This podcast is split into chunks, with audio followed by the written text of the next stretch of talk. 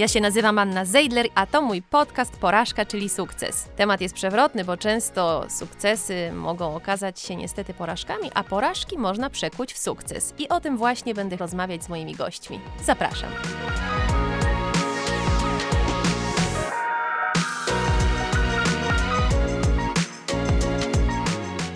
Dzień dobry, dzisiaj moim gościem jest malarka, felietonistka, autorka licznych książek, Hanna Bakuła.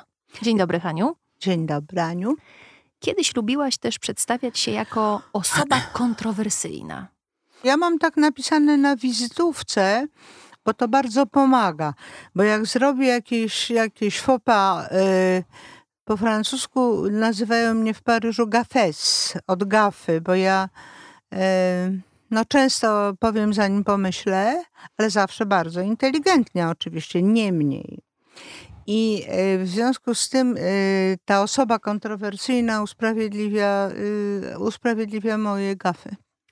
Mówisz o gafach. Czy dzisiaj w czasach wzmożonej poprawności politycznej wypowiadanie się sprawia ci większą trudność? Wypowiadanie nie, ale potem, żeby to puścili, tak. Także ja bez trudności się wypowiadam i chętnie. E, myślę, że y, podświadomie złapałam się na tym, że się autocenzuruję, e, bo, bo nie ma reguł gry. Była taka kiedyś gra Bambuko się nazywała i to e, facet się wypinał, jeden taki salonowiec trochę. Facet się wypinał i wszyscy go walili po tyłku i on miał zgadnąć, który był pierwszy na przykład. E, teraz właśnie jest gra Bambuko. E, ja y, staram się nie brać w niej udziału, ale czasami mnie walą po tyłku. E, I zasadą tej gry było wiadomo, wiadomo, że nie wiadomo o co chodzi. Ja jestem właśnie uczestnikiem obecnie gry, nie wiem o co chodzi. W niczym. W niczym, niczym. Nie wiem, czy co wypada powiedzieć, czego nie wypada powiedzieć, kogo urażę. Przy moich skłonnościach to właściwie powinnam się zakleić taką srebrną taśmą i tak sobie chodzić, tak burczeć, bo ludzie powariowali. Poza tym wszyscy moi znajomi, czyli nie najmłodsi, oni mają to do siebie, że stracili zupełnie poczucie humoru i zupełnie stracili przyczepność. Wobec czego leci taka śniegowa kula po bandzie po torze bobslejowym i narzeka, że na co jest chora. Poza tym w tej chwili, kiedy się rozmawia o, o pogodzie, w tej chwili rozmawia się o chorobach, jest to straszliwie nudne. Chociaż się powinno może, żeby to przyspieszyć, ponumerować choroby. Na przykład y, chore biodro jeden, y, dwa chore biodra to jest dwa, prawda? Kolano trzy. I ja mówię, mam trójkę. A ktoś mówi, no tak, ale ja mam dwójkę i trójkę. I w ten sposób szybciej się temat kończy. Jak gdybyśmy miały wrócić do tych tematów kontrowersyjnych, słynęłaś z tego, że w czasach, kiedy nie mówiło się otwarcie o tym, że nie chce się mieć dzieci, ty byłaś tą osobą, która właśnie takie zdanie wypowiadała. Nie chcę mieć dzieci i nie przepadam za dziećmi. Tak, ale tu muszę wnieść poprawki. Nadal nie chcę mieć dzieci i ani przez ułamek sekundy, przez te wszystkie lata nie żałowałam, że ich nie mam. Wystarczy to, co się tutaj kręci, a szczególnie po Wilanowie. Naprawdę. Nigdy nie lubiłam dzieci, bo dla mnie dziecko, jeżeli nie jest moje, to matki mnie zrozumieją. Matka nie słyszy wrzasku swojego dziecka, nie czuje zapachu kupy, niczego. To jest po prostu jakaś dziwna fizjologiczna relacja, myślę, z Panem Bogiem, bo inaczej to y, dziecko by się przydusiło przynajmniej leciutko. A tutaj ta matka siedzi, czyta książkę, wyjada resztki po tym dziecku, takie stalerze, takie le, wyjada to, a ono się drze, jednocześnie robiąc kupę i waląc grzechotką. A ona sobie po prostu siedzi. Ja wariuję, a ta kobieta nic nie słyszy. Myślę, że dobrze to jest wymyślone. A ja słyszę niestety. I chciałam powiedzieć teraz tak naprawdę – nie za bardzo kręcą mnie niemowlęta, a właściwie w ogóle mnie nie kręcą. Uważam, że to jest taki przetrwalnikowy, y, właśnie, że to jest embrion. Taki właśnie nie. To. Moja teściowa na przykład, to ona lubi niemowlęta. I powiedziała, że miała czwórkę dzieci, bo uwielbiała niemowlęta. No to ja nie mam żadnego, bo nie lubię i to właściwie jest koniec rozmowy. E... Ale nigdy y, nie miałaś takiego momentu, w którym pożałowałaś, że na te dzieci się nie zdecydowałaś? Och nie. Ja jeszcze niczego nie pożałowałam w życiu.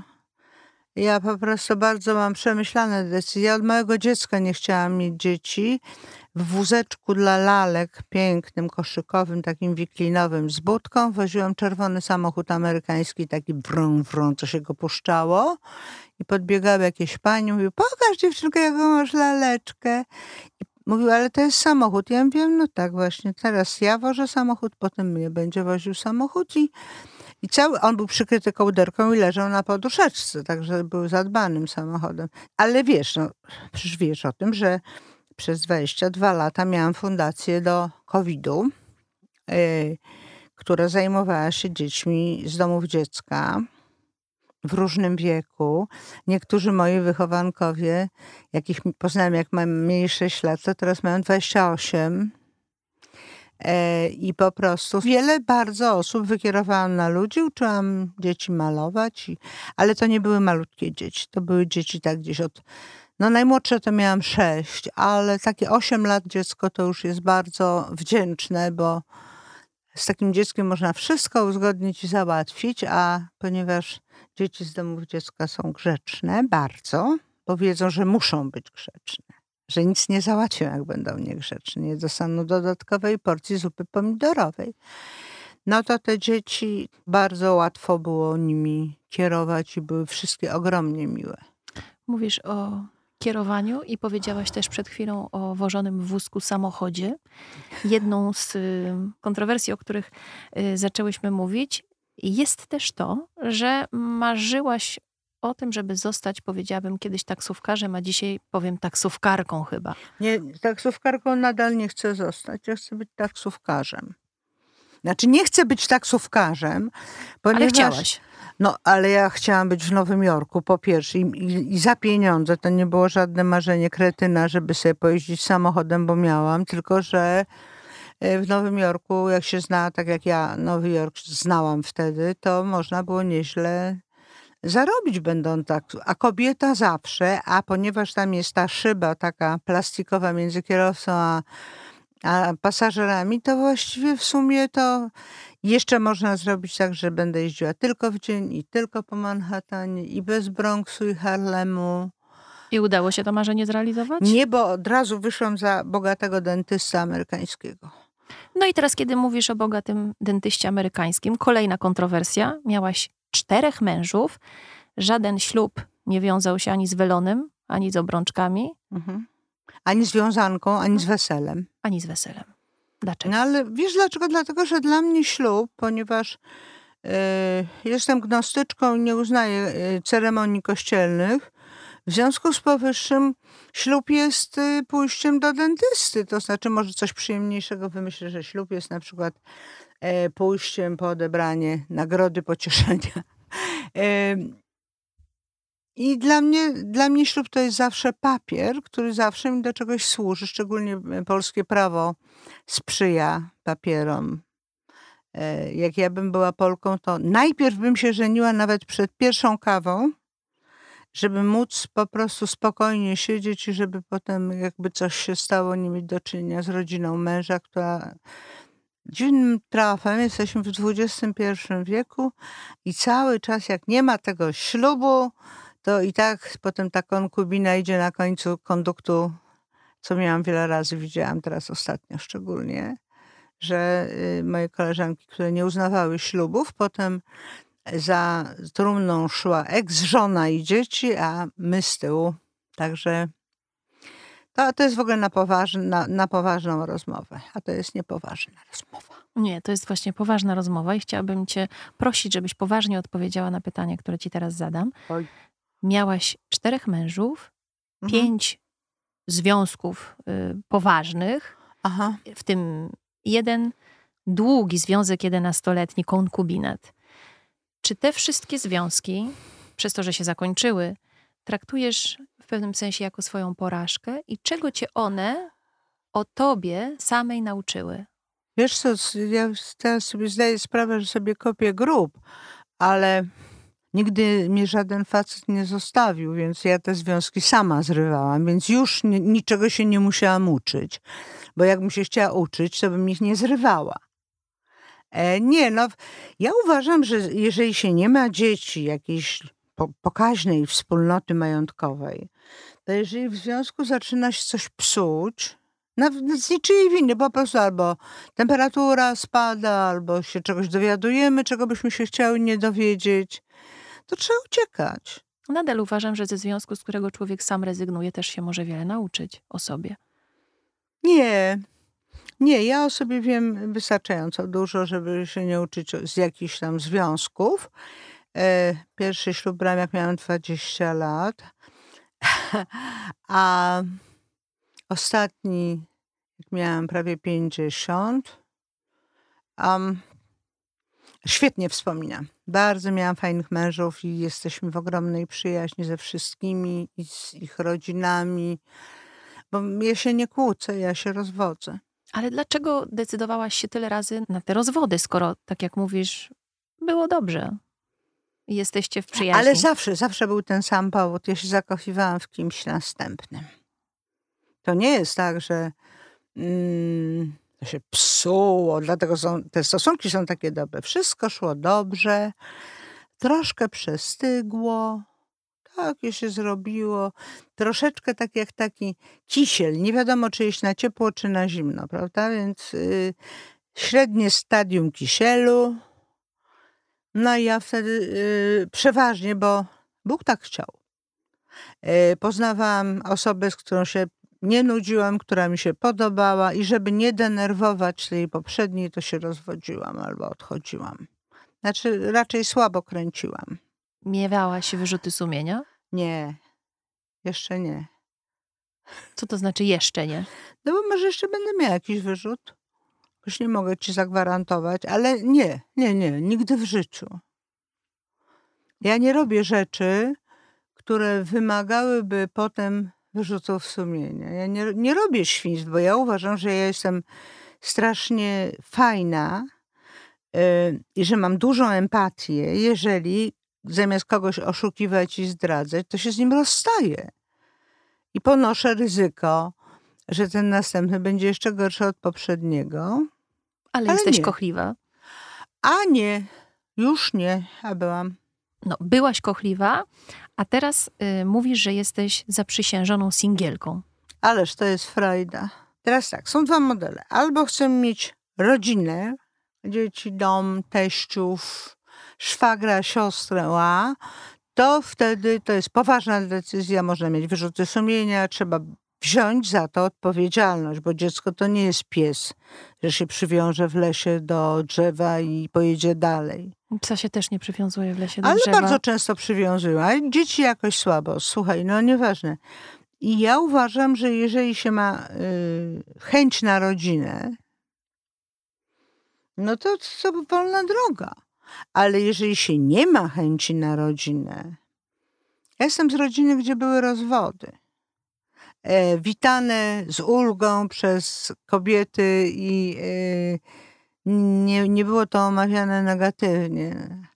Natomiast jeszcze rodzice mojej kuzynki to się chyba ze trzy razy żenili. Naprawdę. Znaczy rozwodzili się, były jakieś koszmarne awantury, odejścia i tak dalej. Ja byłam dzieckiem wtedy. A potem babcia mówiła, idziemy na ślub cioci Zosi. Nie wiem, jak to wyszło, ona się rozwiodła, miałam 6-7 lat. Ja byłam przyzwyczajona, przyzwyczajona do rozwodu.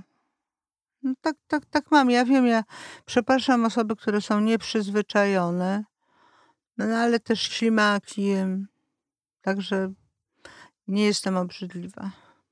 No dobrze, ale mówiłaś, że jeżeli człowiek decyduje się na rodzinę, to wtedy ten ślub ma sens.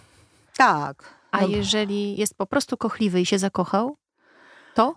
To, jeżeli jest kobietą, a ma jakieś plany wobec tego, zakochał się, czyli faceta, to ja myślę, że się powinno od razu brać ślub.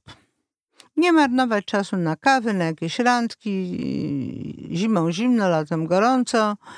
Nie. Czyli też ślub, czyli tu ślub i tu ślub. I Tu w przypadku ślub i rodziny, i w ślub, przypadku tak. zakochania. Tak, ale jeżeli wiem, nie jesteśmy pewne, i to jest teraz coś, chciałam powiedzieć poważnego, że jeżeli nie jesteśmy pewne, że będziemy z tym mężczyzną do końca życia, nie wolno mieć z nim dziecka.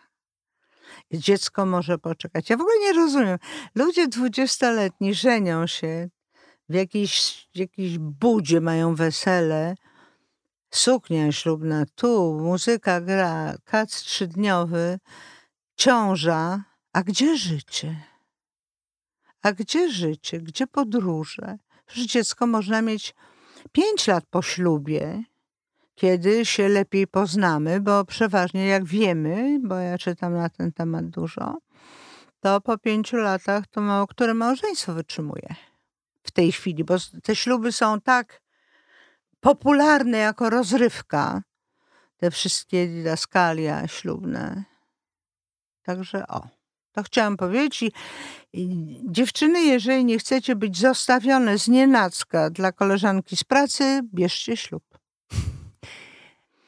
Ten twój ostatni związek nie zakończył się ślubem, choć trwał długo 11 lat. Dlaczego po raz ostatni nie zdecydowałaś się już na ślub? Och, nie, trzy razy składaliśmy papiery i trzy razy je wyjmowałam.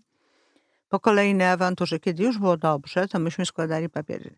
Na co bardzo nalegał narzeczony. Strasznie. On się chciał ożenić, bo może był kobietą, bo teraz to nie wiadomo. Strasznie chciał się ożenić i złożyliśmy papiery. To wyciął jakiś, był bardzo zazdrosny w sposób, bym powiedziała, spektakularny. E, I kiedy już mieliśmy brać ślub, to on wyczyniał jakiś taki numer, że ja szłam i wyjmowałam papiery. E, dwa razy wyjmowałam w Polsce i dwa razy w Stanach. Wyjmowałam papiery, czyli cztery razy z tą samą osobą miałam zamiar się związać, ale to nie była osoba do tego odpowiednia, o czym się przekonywałam, chwała Bogu, przed ślubem kolejnym. Moja matka, to jak powiedziałam, żeby przyjechała do Nowego Jorku na ślub, to ona powiedziała, że przyjedzie tam na jakiś następny, bo teraz jest zajęta. Także przyzwyczajona była. Jakie to były numery, które powodowały, że decydowałaś się na wycofywanie tych papierów ślubnych? E, zazdrość, zaczajanie, podsłuchiwanie, włamywanie się do komputera. E, a na koniec się okazało, że wszystkie moje rozmowy i wszystkie e, moje SMS-y i wszystko dwa lata podsłuchiwał. No i niestety to już nie spotkała go śmierć, ale spotkało go wystawienie w sekundę. Ja, ja jestem bardzo niezależna. Poza tym ja bym, i on mi nic nie powiedział, to jest niesamowite, że ja bym nie wytrzymała, bo przecież ja też go oszukiwałam, co tam, co gadać, że on, że nie puściły mu nerwy, no. Ciekawe, ciekawe. No i teraz już postanowiłaś być singielką na dobre. Już nie, nik- możesz zadeklarować, że już z nikim się nie zwiążesz? Mm, na 100%. A skąd Na ta 100%. pewność? No bo ja siebie znam. Ja już mam po prostu tak. Y, Te, te właśnie związki, o których mówisz, no nie mówiąc o tym o jakichś króciutkich romansach, bo związek to jest wtedy, kiedy z kimś jeździsz na wakacje, e, jadasz posiłki, e, nocujesz, ale ja nigdy nie mieszkałam z moimi y, mężami ani konkubentami. Ja zawsze miałam swoje mieszkanie. Ja zawsze byłam singlem. Singielką była mama Agaty Pasent, Agnieszka Osiecka. Ona miała dziecko, miała, miała Daniela, ale była zupełną singielką. Singielka to jest stan umysłu. To jest osoba, która nie czeka na telefon, nie denerwuje jej brak telefonu, nie umiera ze strachu w nocy, jak dzwoni telefon, że komuś się coś stało. E, Jedzie gdzie chce, kanapeczkę jak zostawi przed dwutygodniowym wyjazdem latem, to ta kanapeczka podchodzi do drzwi i otwiera, bo jest już zupełnie. E, To jest tyle wina w butelce, ile się zostawiło po poprzednich gościach. To jest nie pytanie, o której wrócisz. To jest nie pytanie, dlaczego tak późno. To jest nie pytanie, gdzie byłaś. Ale czy to pytanie, o której wrócisz, czy to też czasami nie jest przejaw tej miłości i troski? Za tym nigdy nie tęskniłaś?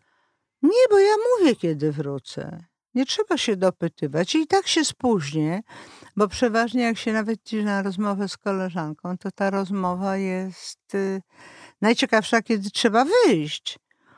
E, ja mogę wrócić do domu, wyobraź sobie Ania, ja mogę wrócić do domu, kiedy tylko chcę. Mogę nie wrócić do domu i też mi nikt nie zapyta, gdzie byłam. Nikt się o mnie nie martwi nie przychodzę na przyjęcie tak jak przychodziłem, a, a znajomy mówi tak, a gdzie jest ten tam twój mąż czy narzeczony? Ja mówię, nie wiem. Nie wiem, bo ja przyszłam, bo zaprosiłaś mnie. Ja nie jestem bliźnięciem siamskim, a małżeństwa w większości to są siamskie bliźnięta, które, których nie można od siebie nawet siekierą odrąbać. I ja teraz patrzę z wiekiem, jak ci ludzie sobie dokuczają, jak strasznie się krytykują, jak na siebie polują, żeby znaleźć coś. Bo najpierw jest wielka pożądanie, potem jest miłość, potem jest przyzwyczajenie, potem jest stagnacja. I nie wiem dlaczego na starość, czyli po sześćdziesiątce, ludzie zaczynają sobie skakać do gardeł zamiast się przytulić. Zupełnie nielogiczne. Tego też chcę uniknąć bo ja y, nie wyobrażam sobie, żeby ktoś na mnie podniósł głos, czy zwrócił mi uwagę w moim domu. A ludzie na to się zgadzają. Warczą na siebie naprawdę jak podwórzowe Brytany. No. Czyli możesz powiedzieć z pełnym przekonaniem, że jesteś zadowolona, że jesteś sama i nie chciałabyś być w żadnym związku.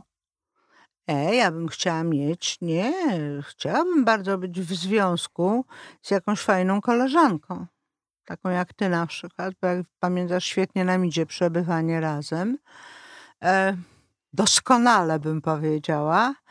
E, teraz na COVID dwa lata temu zmarła moja najbliższa przyjaciółka, z którą spędziłam 36 wakacji, 36 sylwestrów i 36 wszystkiego. Tyle ją znałam. Byliśmy Smarkula, jak się poznałyśmy. To nie takie Smarkula, ale studia. E, I, i, I Basia umarła w ciągu tygodnia na COVID.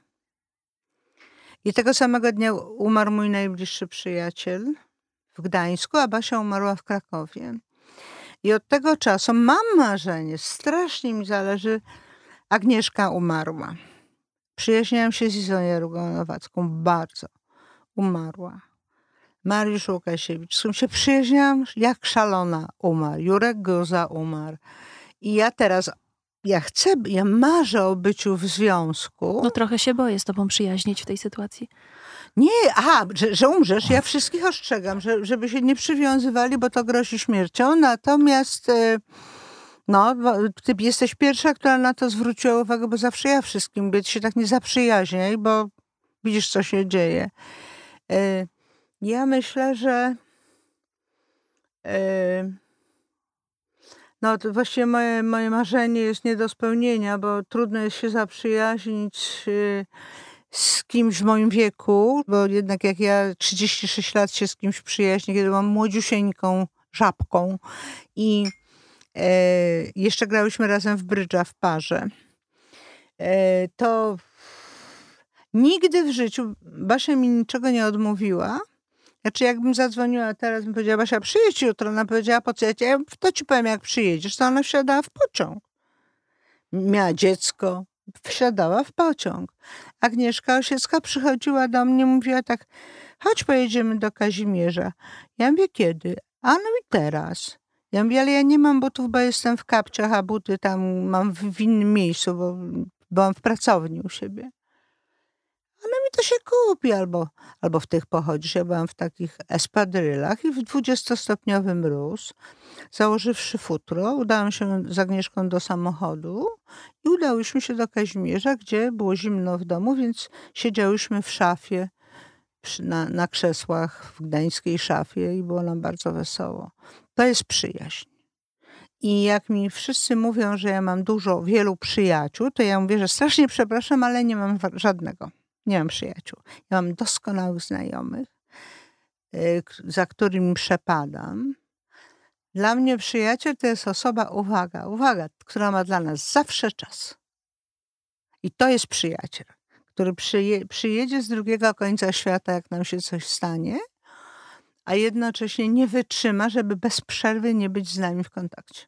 Do tego nie musi nikt mnie ciągnąć do łóżka, ani ja nie muszę sprzątać, bo ktoś przyjdzie. To już, już myślę, że to się nie może zdarzyć w sensie fizycznym. Może by się tam jeszcze, może tam się błąka jakaś koleżanka zapomniana, którą się, y, na którą wpadnę na schodach ruchomych w domu towarowym i się zaprzyjaźnimy znowu, ale wątpię. Kiedy mówisz o Agnieszce Osieckiej, z którą się przyjaźniłaś, jak myślisz, jakby się dzisiaj Agnieszka Osiecka odnajdywała w tej rzeczywistości, która nas otacza? Mm. Agnieszka zmarła w 97 roku w marcu, 7. To już było 7 lat tej Nowej Polski. Właśnie zaczynał się lekki syf. Poszliśmy kiedyś, ja dostałam za, zaproszenie do hotelu Marriott na bankiet. Wiadomo, że myśmy chodziły razem. Tam nie było tak, że któraś musiała z kimś pójść, tylko my byliśmy parą, która bywała na bankietach. Bardzo chętnie. I e, przyjeżdżamy ruchomymi schodami na górę, zostawiłyśmy płaszcze, ładnie byłyśmy ubrane, e, znaczy ja byłam ładnie ubrana, e, bo Agnieszka mm, miała bardzo indywidualny styl. E, wchodzimy. Dają nam po kieliszku szampana. Ja jeszcze mieszkałam na Pańskiej, więc miałam blisko, więc nie samochód. Pijemy szampana, pijemy drugi kieliszek.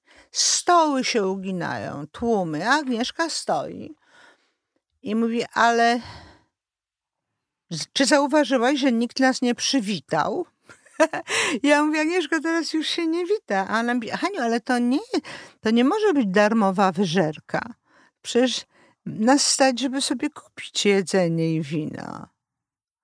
A ja się czuję, ona mówi, ja się czuję zażenowana, bo ja nie wiem ani kto jest gospodarzem, ani nikt nie mówi, że jest mu miło, że ja przyszłam to chodź idziemy stąd. I żeśmy poszły. Nawet nie wchodzą, znaczy przy tym pierwszym szampanie. Potem nasz kolega Michał Kot powiedział świetnie, mówi, ja mówię, chodź tam idziemy na jakąś promocję. A on mówi, czy w sklepie Jarzyniaku, który się właśnie otwiera, bo doszliśmy do już to szaleństwo przedcovidowe, to było niesamowite. Przecież tu sklep z butami otworzyli, tu y, ten, po prostu co, naprawdę to, to było nie do przyjęcia. W tej chwili z kolei jest za mało imprez, ale dużo pogrzebów są bardzo huczne. Kiedy mówimy o tych kontrowersjach, to chciałabym jeszcze wspomnieć o Twoim dzieciństwie, bo to też było y, dosyć kontrowersyjne, co mówiłaś zawsze, że pochodzisz z rodziny szczęśliwie rozwiedzionej i jako dziecko rozwiedzionych rodziców mhm. bardzo byłaś zadowolona z tej sytuacji, w jakiej jesteś, z tego rozwiązania, że wychowujecie tylko mama, babcia i same kobiety. Czy rzeczywiście tak było, czy trochę A skąd? prowokowałaś? Nie, nie, nie. Ja nie, nie, nie przepadałam za tatą z wzajemnością. E, tato nie przepadał za mamą, ale mama przepadała za tatą, co stwarzało pewną dysproporcję, którą widziałam nawet jako dziecko. To było straszne, bo to oni mieli oddzielne spanie, oddzielne pokoje, rozliczali się wieczorami z jakichś wydatków domowych, skakali sobie do... To było straszne. Ja miałam 10, 12, 13 lat. No jak mama wreszcie powie, powiedziała do mnie, córeczko, muszę ci powiedzieć straszną rzecz, rozwodzimy się z tatą, to ją wycałowałam i trochę żeśmy sobie tańczyły, śpiewając falę Modrego Dunaju. Dlaczego mówisz, że nie lubiłaś się z tatą z wzajemnością? Nie wiem, no. Może dlatego, że byłam grubaskiem, on mnie nie lubił. Może dlatego, że byłam bardziej bystrzejsza od niego. Może mnie dlatego nie lubił. Strasznie bystrym dzieckiem byłam. Teraz to ja już tak, nie chcę mi się być bystrą za bardzo. Ale byłam niebywałym dzieckiem. I, i ojciec to czuł. I też czuł, że rodzina nasza, mojej mamy go nie lubi jedyna osoba, na której się mógł bezkarnie odgrywać, byłam ja. Także ja byłam na to, ja nie potrzebowałam ojca. Ja miałam ciotki, matkę, babkę, dziadka, wujków, którzy mnie uwielbiali, których ja uwielbiam. Ja nie rozumiem w ogóle, co to. Bo teraz tak się jakoś ta rodzina y, fałszywie u, uplasowała. Że jak ktoś nie ma rodziny, no wszyscy strasznie mi współczują, że ja nie mam rodziny, bo rzeczywiście nie mam rodziny, poza jakąś tam kuzynką i wnuczko, wnuczko bratankiem. E, ale nie wiem, no kiedyś, kiedyś naprawdę e, ludzie się przyjaźnili z obcymi osobami i to była jak najbliższa rodzina. W ogień by się skoczyło. Ja miałam takie przyjaźnie. A czemu ktoś musi być moją rodziną, żebym ja go lubiła, to ja nie rozumiem. A, że, a szczególnie ojciec. Co to za pomysł? Przecież to, to, co jest u Żydów, no, matka jest ważna bo tylko matka jest naprawdę naszą rodziną, a reszta to nie wiemy co i jak. Także ja miałam do mamy bardzo dobry stosunek i do babci, do, do, do całej rodziny ze strony mamy miałam bałwochwalczy. Oni mnie uwielbiali i tatuś z brakiem sympatii się nie sprawdzał na terenie domu. Ale miałaś taką tęsknotę, żeby ten tatuś właśnie miał tę sympatię, żeby cię traktował inaczej, czy też uwielbiał tak jak reszta kobiet w twojej rodzinie? W życiu by mi to do głowy nie przyszło. Tym bardziej, że nigdy nie próbował, więc nie wiem, może by mi się podobał, jakby kiedyś spróbował być miły dla mnie szczególnie. Ale nie był nigdy. A ten dom pełen kobiet, w którym się wychowywałaś? Ale jeszcze mówimy o dzia dziadkach, dwóch wujkach, stachach. Nie, nie, nie. To, to nie był dom. Kobiety były decyzyjne. I ja w moich związkach też byłam decyzyjna, absolutnie w stu procentach. Ale chciałam Cię zapytać w takim razie o ten dom, w którym się wychowywałaś. Czy to jest właśnie zasługa tego domu, że Ty masz takie wysokie poczucie własnej wartości.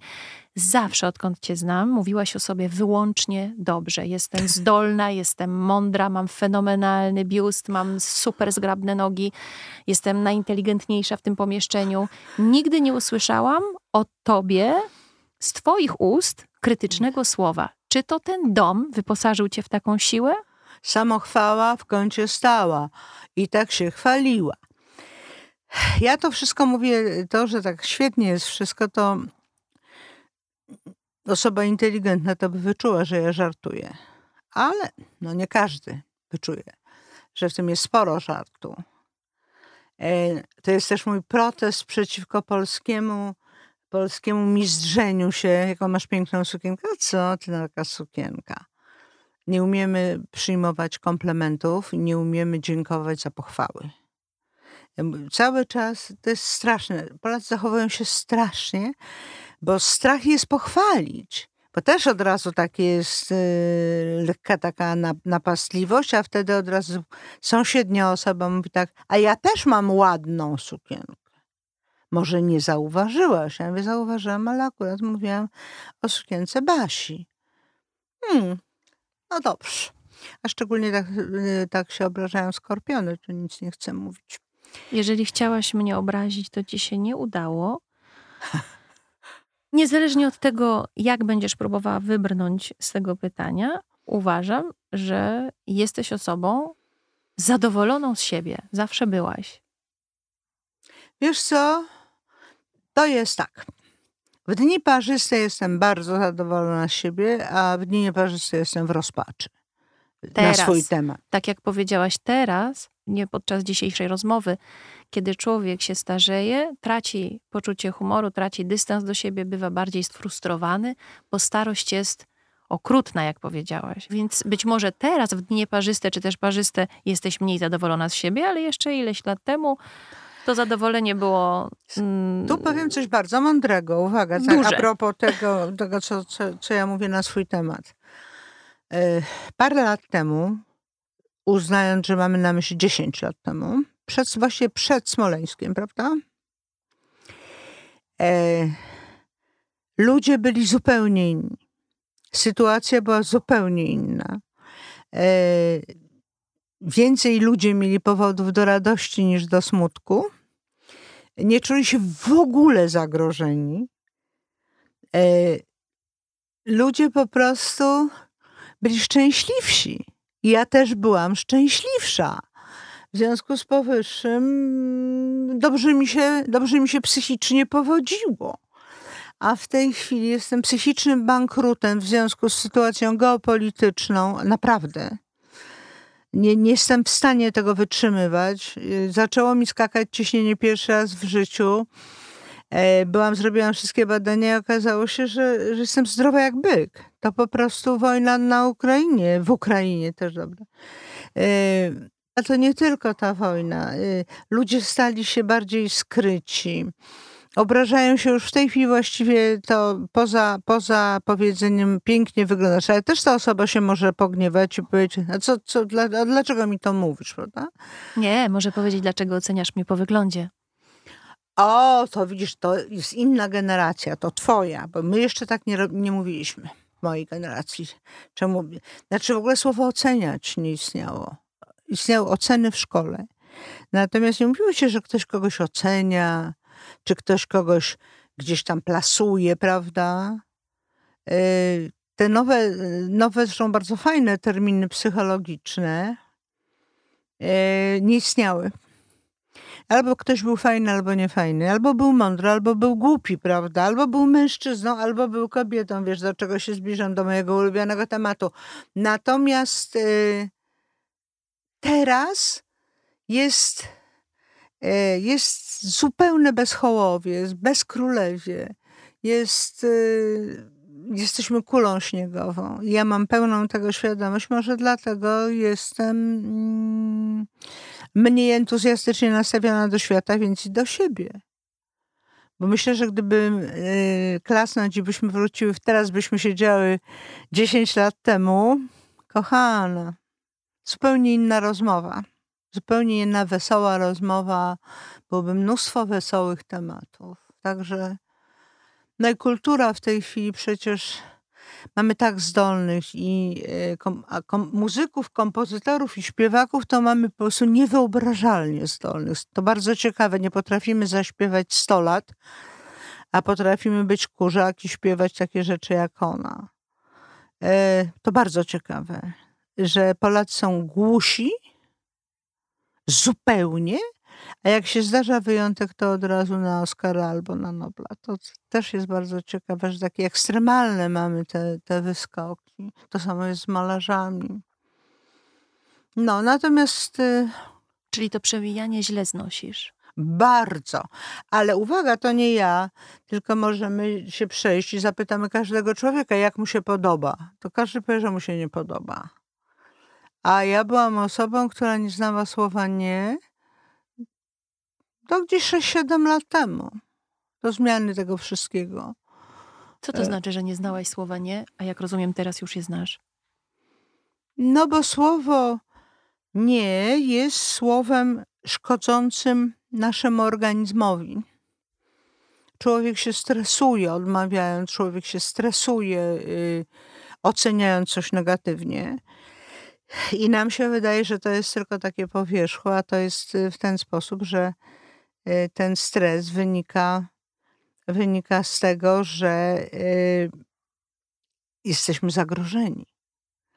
I żebyś nie wiem jak nie myślała, że nie jesteś zagrożona, to jesteś zagrożona. Nie wiesz, co będzie. Przecież to jest niesamowite. Myślę, że to byłaby największa kara dla e, złoczyńcy, i to jest, że na przykład przecież y, mój ojczym miał taką sytuację. Trzy razy szedł pod ścianę i trzy razy go wołali z powrotem. Najpierw dwa dni myślisz, że cię rozstrzelają, potem cię nie rozstrzeliwują. Myślisz, że cię na pewno nie rozstrzelają i wtedy idziesz pod ścianę, żeby cię nie rozstrzelali. I trochę się tak czuję, że nie wiem, nie wiem, nie wiem, co mam zrobić nie wiem, czy mam, co mam zrobić, czy mam wydawać, czy oszczędzać, czy podróżować, czy się cieszyć y, pięknym mieszkaniem, czy, czy malować, a jeżeli malować, to po co, skoro to wszystko runie? Znaczy nie mam spadkobierców, którzy by stali i błagali ciociu na maluj coś. nie, nie mam takich osób. Także myślę, że sytuacja jest w tej chwili bardzo, w moim wypadku, poważna i ale mam jeszcze poczucie humoru i bywam bardzo zadowolona. Jest takie zdanie w muminkach: wszystko jest bardzo niepewne i właśnie to mnie uspokaja. Czy to cię uspokaja, że wszystko jest niepewne? Chyba nie. prawda? Mm, mm, absolutnie nie. Jestem empatycznym pragmatykiem. Jestem punktualna, solidna, chora na punktualność, chora na solidność. Jestem pracowita jak mrówka. No dobrze, mówisz o tej pracowitości. A czemu tu siedzę, nie? Bo już tyle czasu minęło. Nie, nie o to chciałam zapytać, tylko y, o kolejny ten punkt kontrowersyjny w twoim życiu. Nigdy nie pracowałaś na etacie, nigdy nie byłaś nigdzie zatrudniona. Mhm. Zawsze byłaś sobie sterem, żeglarzem, okrętem. Bardzo sobie tę sytuację chwaliłaś, ale czy w ogóle to nie jest też duże obciążenie, nie być pewnym jutra? Ach, wiesz co, e, to jest trochę, z tą pewnością jutra to jest trochę tak jak ze śmiercią. Wiadomo, że umrzemy i gdyby człowiek się cały czas zastanawiał, jak umrze, kiedy umrze, jak to będzie i co tam będzie, to, no to wtedy by musiał niestety się utopić. No ale pracując gdzieś na stałe, ma przynajmniej człowiek świadomość, że pod koniec miesiąca dostanie pensję. Ty, tak jak mówiłaś, utrzymuje się od zawsze z malowania obrazów. Tak, bo umiem. A. E, I chciałam powiedzieć, i nawet w, Ameryce się utrzymać, w Nowym Jorku, na Manhattanie utrzymać się z malowania. O, aczkolwiek moją pierwszą pracą w Stanach, dosłownie miesiąc po przyjeździe, to było tłumaczenie książki o Michale Czechowie, bracie y, Antoniego, który założył aktor studio w Nowym Jorku. E, I tłumaczyłam książkę o nim z rosyjskiego na angielski. To pierwsza robota była. I od razu dostałam bardzo dużo pieniędzy, ale nie, nie pisałam, bo nie dała rady, bo y, tylko nagrywałam. Znaczy symultanicznie tłumaczyłam. Potem tam to jeszcze poprawiali, ale, ale i to jest moja, moje przesłanie, jak nie wiecie co kupić dziecku na komunię, to mu kupcie lekcję angielskiego. Bo to jest dopiero, to jest prezent.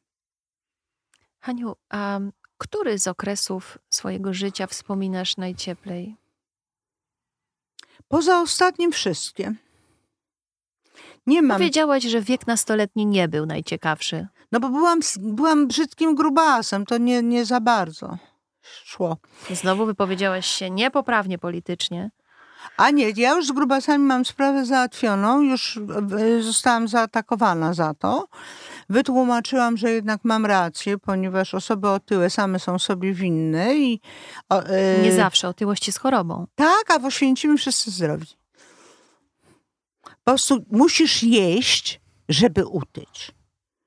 I gdyby się tyło z powietrza, to by istniało perpetuum mobile, czyli niczego nie wkładasz, a jest ruch, prawda? Także niestety, ale ponieważ nie istnieje perpetuum mobile, to osoby otyłe są sobie winne, bo podżerają. Taka jest prawda.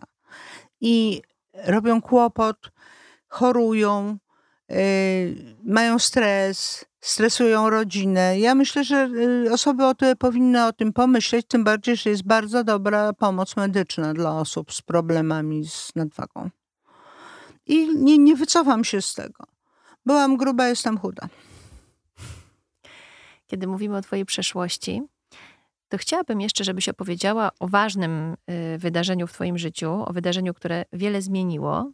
Kiedy rozmawiałyśmy o planach na przyszłość, to powiedziałaś mi: Ja niczego nie planuję, bo ja kiedyś wyszłam z domu i okazało się, że ten przejazd taksówką z punktu A do punktu B zmienił wszystko. Ja, czy ja mam plan? Nie, ja nie mam planu. Ja w ogóle wierzę w los. Wierzę w przeznaczenie, co mi bardzo ułatwia sytuację, bo na przykład mogę nie zamykać drzwi. Bo jak mnie mają określić, to mnie okradną. Oczywiście nie trzeba pisać kartki, że są otwarte, ale jak się nie napisze, to kiedyś byłam w Krakowie trzy dni u Basi i właśnie zapomniałam zamknąć. To było dawno temu. I jak wróciłam, to weszłam, bałam się, że jest złodziej w środku, a ja po prostu ich nie zamknęłam. I była okazja, żeby mnie okraść, ale widocznie nie było mi sądzone. Tfu, tfu, tfu, jeszcze nigdy nikt mnie w życiu nie okradł. Czyli jesteś punktualna, solidna, ale roztrzepana. Och nie. Jestem poukładana. No po... kochana, ktoś, kto nie zamyka drzwi, raczej jest roztrzepany. Ale wiesz co, to jest wina telefonów komórkowych. Bo kiedy wychodzisz z domu, dzwoni komórka i dowiadujesz się właśnie, że babci pękł wrzód, albo że y, ten samolot, na który właśnie wychodzisz, to on odlat, odlatuje za 6 godzin, co masz z tym zrobić, albo się dowiadujesz, że że mąż cię zdradza, to nie akurat. Ale rozumiesz, i po prostu wychodzisz z tą komórką, rozmawiasz, bierz, wleczesz walizkę, wsiadasz do windy i wychodzisz.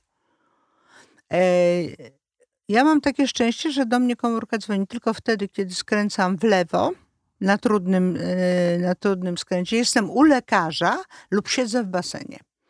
To zawsze zadzwoni telefon i, i jak płacę przy kasie, to już jak zaczynam płacić przy kasie, to już sobie kładę telefon na ramieniu, bo wiem, że zadzwoni. Zawsze dzwoni. Także wiesz co, ja nie jestem roztargniona. O, absolutnie, co ty? Jak jest z tą wiarą w los? Stuprocentowa. Stuprocentowa, dlatego w sumie jestem na takim luzie, bo ja wierzę, że jest przeznaczenie, wierzę, że jest astrologia. Czyli wtedy, kiedy wyszłaś z domu i zdarzył się ten wypadek samochodowy, mhm. to wierzysz, że tak miało się właśnie tak, zdarzyć? Tak, absolutnie. Bo jak analizowałam potem wstecznie, to y, był taki jakiś zestaw, na przykład tam, gdzie jechałam, co miałam ten wypadek, to trzy razy dzwoniłam do tych ludzi, do których miałam jechać, żeby to odwołać, tego samego dnia. Ja nigdy w życiu niczego tak bardzo nie, nie chciałam, jak jechać. Czyli miałam sygnał. Miałam sygnał, a pojechałam. A Czyli nie posłuchałaś mam... intuicji. Tak, a teraz y, tylko intuicja. Jak mi się nie chce, to nie pójdę. Y, nie ma rzeczy, którą zrobię, y, którą zrobię, jak mi się nie chce. A czego jeszcze ten wypadek cię nauczył? No, współczucia, empatii, szacunku dla osób y, niepełnosprawnych, podziwu dla osób niepełnosprawnych, tego, że zajmowałam się 20 lat dziećmi z domów dziecka, bo się napatrzyłam, ja się napatrzyłam na takie nieszczęście. Ja leżałam 9 miesięcy w szpitalu plus 6 tygodni rehabilitacji. Miałam 25 lat, więc jeden rok życia między 25 lipcem a 26 lipcem można uznać za niebyłe. Znaczy za, za byłe, bo to się bardzo odcisnęło. Do teraz mam e, bardzo duże kłopoty ze stopą, która była zmierzczona. Stopa przeszła na kolano i mam kłopoty z kolanem. Miałam bardzo ciężki uraz głowy, ale on, jeżeli można powiedzieć, że coś zmienił, to na bardzo lepsze. A i co mi się jeszcze zmieniło? Twarz po wypadku, po śmierci klinicznej. Ja mam zupełnie, mam zdjęcia dwa dni przed wypadkiem i miesiąc po wypadku. W ogóle jestem niepodobna. Tak się zmieniłam. Teraz jestem bardziej podobna do siebie, jak byłam dzieckiem. No to na starość. Ale, ale naprawdę wiele to w moim życiu zmieniło, bo stwierdziłam tak, że skoro ten wypadek był mi przeznaczony, bo w ogóle go miało nie być, bo wystarczyło, żebym ja miała troszeczkę więcej asertywności. I powiedziała, dajcie mi święty spokój, jest niedziela, jemu mamy obiad i jutro. I nigdy by tego nie było. E, a teraz się nauczyłam, że jak mi się coś nie chce, to nie ma ludzkiej siły, żeby mnie zmusić. Nie chce mi się i koniec. I mówię, że mi się nie chce i się nie wymawiam, nie oszukuję, tylko mówię, mi się nie, nie podoba i nie chce. I o dziwo ludzie dużo lepiej to przyjmują niż jak ktoś tam kręci, że coś musi, że tego nie, ja mówię, po prostu nie, nie interesuje mnie to i cześć. Co uważasz za swoją porażkę? W życiu? Niezrobienie operacji biustu, niezmniejszenie biustu, kiedy miałam 30 parę lat. Mam Co by to w twoim biust. życiu zmieniło? Wszystko. Wszystko. E, szczerze pytam. A po kolei? nie obciążałabym minimum trzema kilogramami kręgosłupa na ramionczkach. Mam te, te 3 kilogramy, prawda? Zakładając, że jeden, jedna pierś waży półtora. Teraz proszę bardzo, jaka jestem szczera. To mam na ramionczkach, na plecach. Kręgosłup nosi 3 kilo, którego bym mógł nie nosić. E, nie mogę wejść do sklepu i powiedzieć, poproszę tę bluzkę i jej nie zmierzyć. Muszę wszystko mierzyć. Muszę y, wszystko przerabiać, bo mam, nie wiem, 110 w biuście i 98 w biodrach. Takie mam życie, no. Wiele Wiem, kobiet o tym marzy. Nie. Ten biust jest przereklamowany. Naprawdę miseczka B I, I sama wiesz zresztą, że to nie trzeba mieć dużego biustu, żeby mieć powodzenie. Zresztą y, Coco Chanel to bardzo... Sugeruje, że mam mały biust. Sugeruje, że nie masz dużego. Znaczy w porównaniu z moim, no nie, no miska C. D? Zostawmy No wiesz, tematy każdy- kulinarne i miski. Umiem gotować. Mów, czego żałujesz. Mów, co jest porażką W moim w życiu życiu. Tak. Muszę się zastanowić. No chyba to, że nie zostałam w Stanach. Po dziewięciu latach mieszkania tam przyjechałam do Polski i jakoś się tam cofnęłam. Patrzę na to, co malowałam, co robiłam i tak dalej w tej Ameryce, to jednak to był straszny kop. Było trudno, no ale już potem jak był ten mąż dentysty, to już mówmy się, że nigdzie na świecie żona dentysty nie ma źle. Natomiast y, mogliśmy zostać, tylko ja się, był okrągły stół, myśmy się pobrali w 89 roku, akurat był okrągły stół i myśmy się pobrali, uwaga, po okrągłym stole dzień. E, I były wybory. Ja myślałam, że ja przyjeżdżam do kraju. Ja byłam tak uczona, że wszystko jest przez ruskich, że cokolwiek by się nie działo złego w moim kraju, to jest wina, że jesteśmy pod rosyjską okupacją, prawda? Więc jak już jej nie było, to ja sobie myślę, przecież w okresie międzywojennym produkowaliśmy własne samoloty, samochody. W Warszawie było 650 kabaretów. Czemu nie wrócić? Przecież będzie tak, bo my, że niby my jesteśmy fajni. Tylko zapomniałam, że nasza inteligencja została wymordowana w 90%. I te 10% nie dało rady tej hołocie postrosyjskiej. Taka jest prawda po prostu.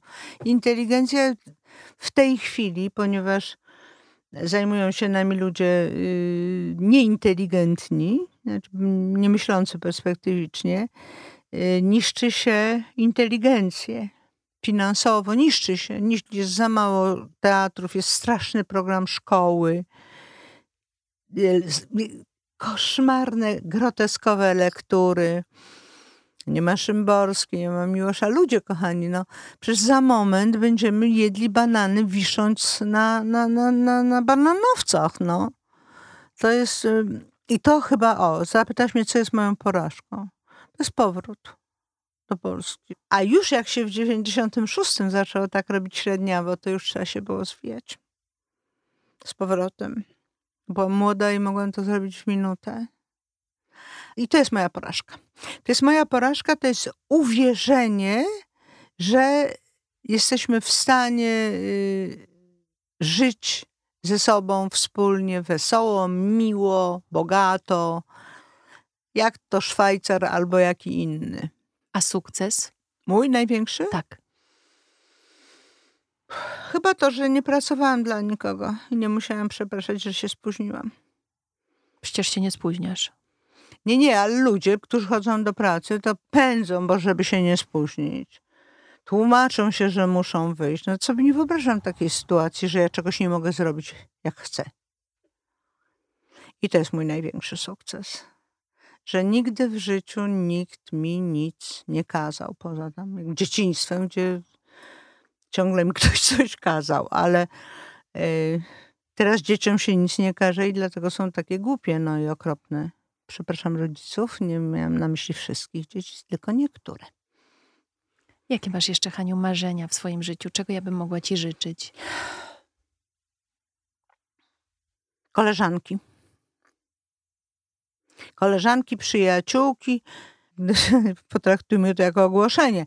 Potrzebuję osoby, kobiety między 50 a 60 rokiem życia, bardzo inteligentnej, z dobrego domu, świetnie wychowanej, znającej obce języki, bogatej, mającej nieograniczoną ilość czasu, znającej się na malarstwie i muzyce.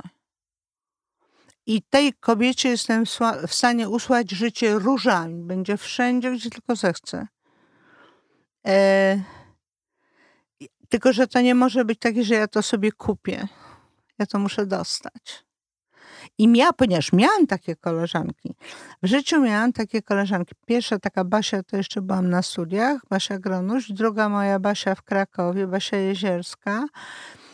Iza Jaruga-Nowacka i Agnieszka Osiecka. Miałam cztery takie koleżanki. To ja uważam, że to może jest największe szczęście w moim życiu. Że miałam cztery przyjaźnie na śmierć i życie. A teraz wszyscy mówią, że ja mam przyjaciół, a ja nie mam. I to jest moja porażka. Że dopuściłam, że ich nie ma. Że sobie nie hodowałam na zakładkę.